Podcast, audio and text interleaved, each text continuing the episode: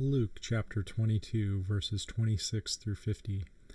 But ye shall not be so, but he that is greatest among you, let him be as the younger, and he that is chief at he that doth serve. For whether is greater he that setteth at meat, or he that serveth? Is not he that setteth at meat? But I am among you as he that serveth.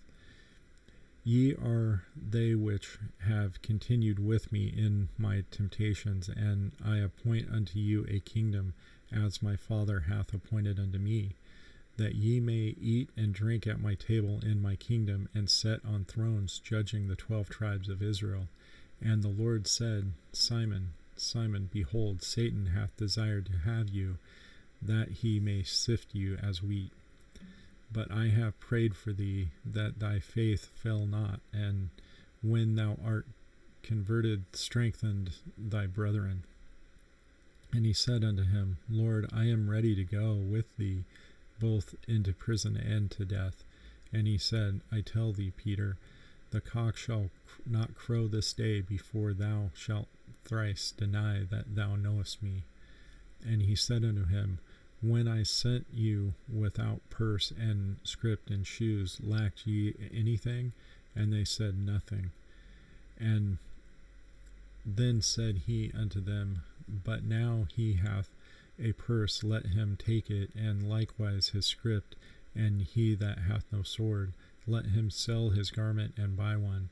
For I say unto you that this that is written must yet be accomplished in me and he was reckoned among the transgressors for the things concerning me half an end. And they said, Lord, behold, here are two swords. And he said unto them, It is enough. And he came out and went as he was wont to the Mount of Olives, and his disciples also followed him. And when he was at the place, he said unto them, Pray that ye enter not into temptation. And he was withdrawn from them about a stone's cast, and kneeled down and prayed, saying, Father, if thou be willing, remove this cup from me. Nevertheless, not my will, but thine be done. And there appeared an angel unto him from heaven, strengthening him. And being in an agony, he prayed more earnestly, and his sweat was as it were great drops of blood falling down to the ground.